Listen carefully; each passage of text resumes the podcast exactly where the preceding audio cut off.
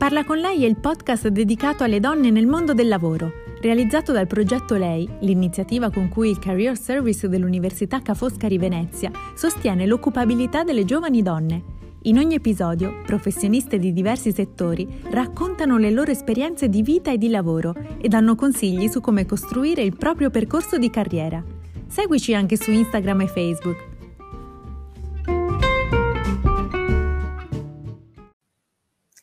Bentrovati a Parla con Lei, la rubrica settimanale dedicata alle donne nel mondo del lavoro in collaborazione con il Career Service dell'Università Ca' Foscari di Venezia. Oggi parliamo di comunicazione con Livia Viganò, cofondatrice di Factanza, una media company di informazione indipendente.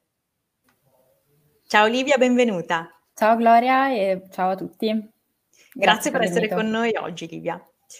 Allora, Factanza è mh, nata con l'obiettivo di rivoluzionare l'informazione, il mondo dell'informazione. E in che modo lo fate? Allora, Factanza nasce um, nel duemiladiciannove, uh, nel momento in cui io e l'altra co-founder uh, del, del progetto, che eravamo compagne di università, avevamo ventidue ventitré anni, Ci siamo, Eccola, accorte che, rivediamo. Esatto, eh, ci siamo accorte che eh, le persone della nostra età, così come quelli delle generazioni limitrofe, quindi parliamo di generazione Z e millennials, ehm, non si informavano tramite i canali tradizionali, per cui ehm, non andavano la mattina a comprare il giornale, non avevano gli abbonamenti quotidiani digitali e non guardavano neanche i classici telegiornali la sera. Per cui ci siamo chieste, ma com'è possibile che la nostra generazione non abbia dei punti di riferimento che siano in linea con um, i propri metodi di fruizione dei contenuti? Quindi in particolare, perché sui social nessuno fa informazione di qualità in maniera efficace?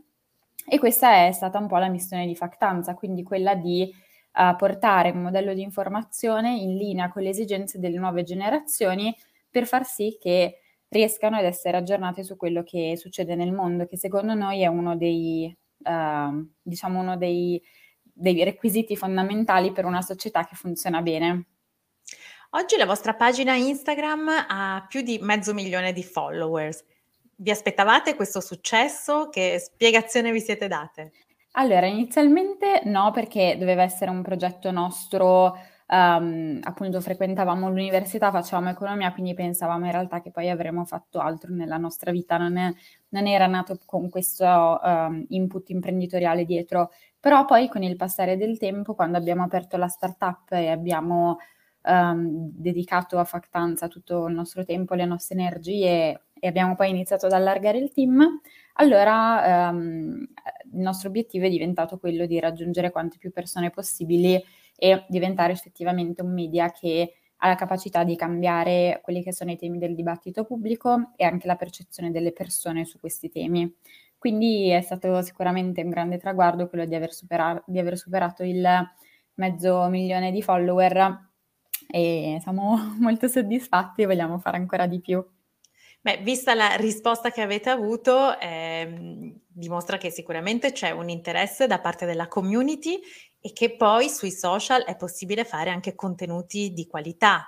cioè, non sì, è solo superficiale il mondo social, come spesso invece si sente dire. Quando abbiamo iniziato con Factanza, eh, Instagram era ancora visto come un social molto superficiale, perché magari era utilizzato per um, far vedere cosa si mangiava, cosa si indossava, dove si andava in vacanza. Negli ultimi anni però è cambiato veramente in maniera mh, incredibile, perché oggi uh, tantissime, per, per tantissime persone informarsi su Instagram è diventato più che normale e per uh, um, t- tutte le, le principali testate oggi sono su Instagram e cercano di utilizzarlo nella maniera più efficace possibile. E la stessa cosa è successa con TikTok, quindi quello che prima, fino a pochi mesi fa, era visto come un social beauty di balletti e via dicendo, adesso um, è diventato un social in cui è possibile fare informazione e sempre più in realtà lo stanno facendo. Infatti anche noi da meno di un anno siamo su TikTok e anche qui abbiamo una community di più di duecentomila persone, per cui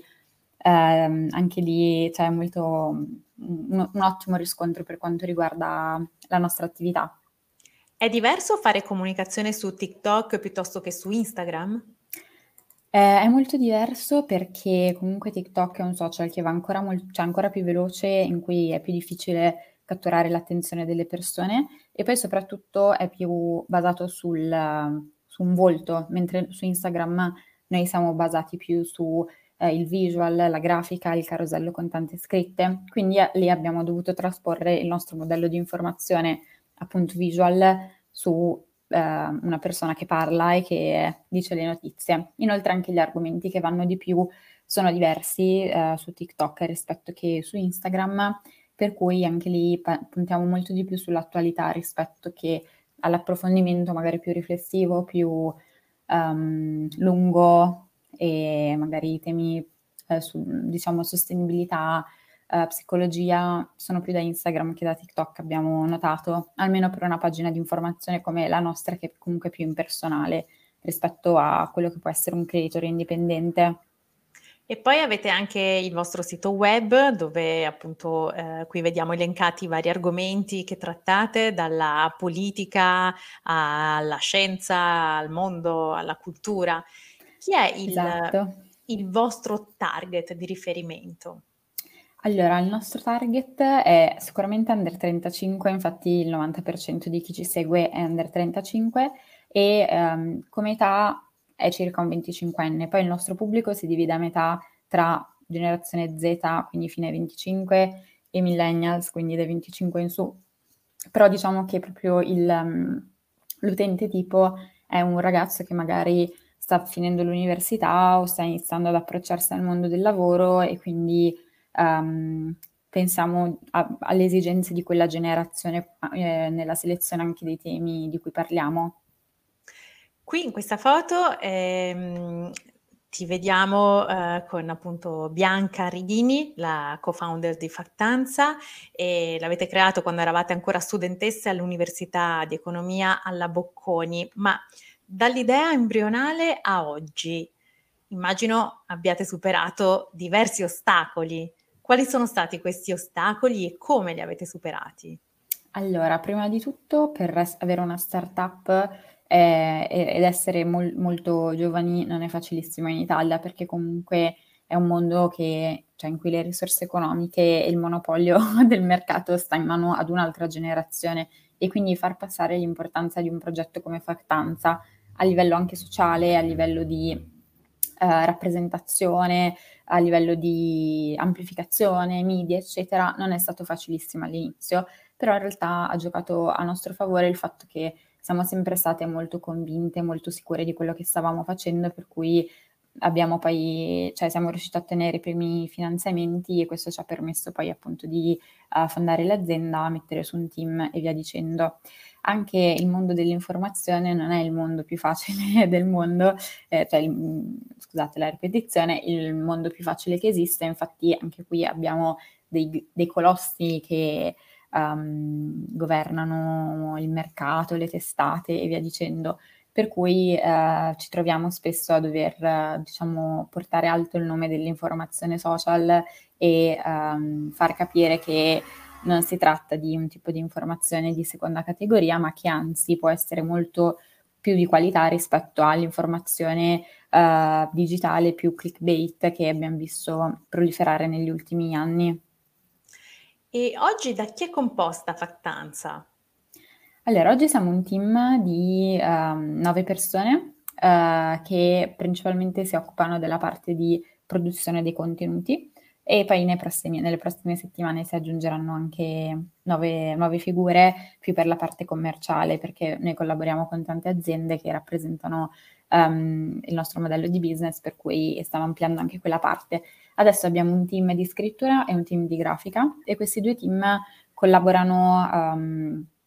a, diciamo, in maniera molto ravvicinata, perché i nostri contenuti comunque hanno sempre due chiavi di lettura, quella a parole e quella a immagini, per cui dietro ogni contenuto c'è sempre un lavoro di interpretazione anche a livello grafico che è molto importante e che eh, delinea molto la, l'identità di Factanza.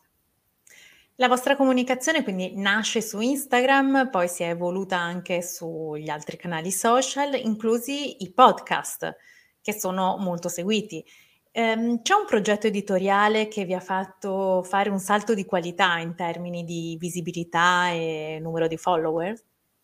Allora, eh, mh, noi appunto siamo nati su Instagram e poi ci siamo ampliati sugli altri social e abbiamo anche iniziato a produrre podcast, newsletter, eccetera.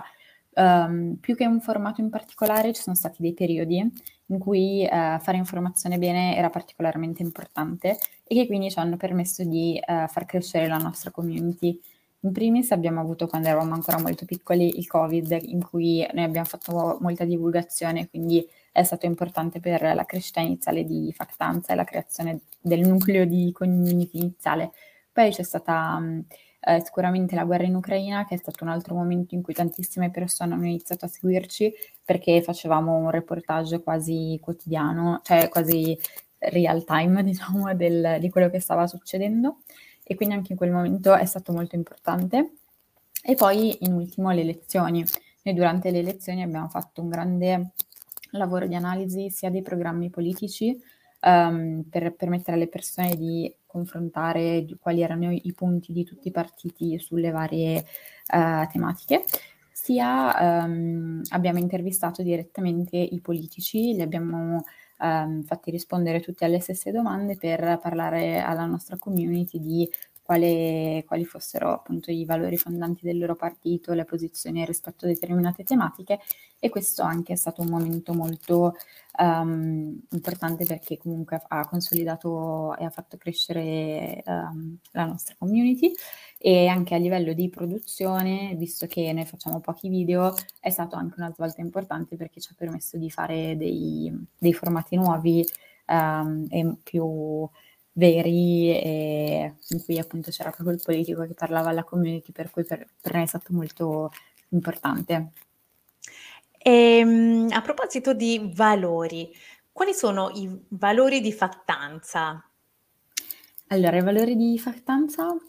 sono quelli che um, riflettono un po' le esigenze delle nuove generazioni, per cui noi cerchiamo di farci da portavoce, e pur mantenendo un, un, un tipo di informazione quanto più apolitica e imparziale, abbiamo un orientamento molto chiaro rispetto a determinate uh, tematiche, che sono ad esempio la sostenibilità, sia a livello ambientale che a livello sociale, tutto quello che riguarda la diversity inclusion, quindi i, mh, la parità di genere, i, dir- i diritti L G B T Q I A plus, tutta la sfera dei diritti civili, E, e su questi temi noi facciamo tanta informazione e tanta sensibilizzazione. Anche ad esempio la salute mentale, visto che oggi è la giornata mondiale, um, e poi tutto quello che riguarda le, diciamo, le opportunità intergenerazionali, quindi um, la, l'importanza che ha nel mondo di oggi che le nuove generazioni abbiano accesso a prospettive future a livello di, uh, sia a livello culturale che a livello di um, economico, um, perché è un tema molto sentito e di cui si parla spesso con i termini sbagliati. E poi parliamo anche di progresso, innovazione, quindi tutte queste tematiche un po' più um, anche scientifiche, che servono sempre per avere una, una visione più completa di quello che succede nel mondo.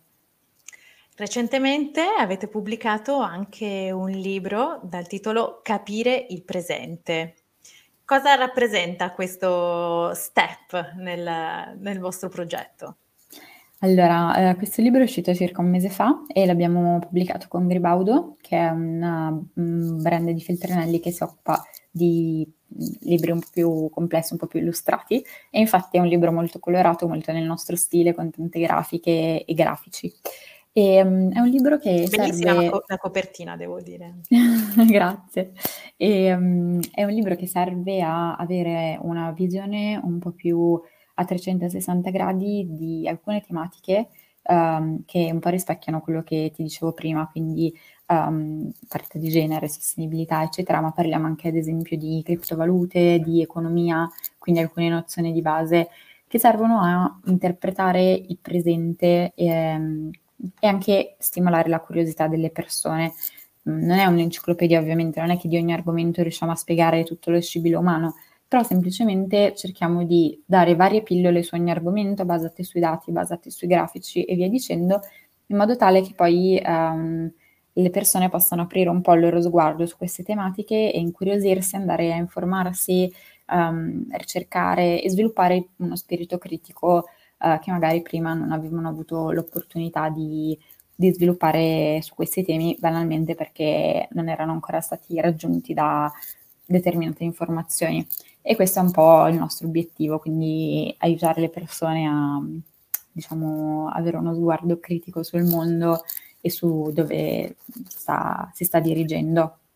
Ma è molto interessante, io ti ringrazio Livia e ringrazio anche chi ci sta ascoltando. Vi do appuntamento a giovedì prossimo con un nuovo episodio di Parla con Lei. Grazie ancora a Livia Viganò. Grazie a voi. Ciao. Ciao.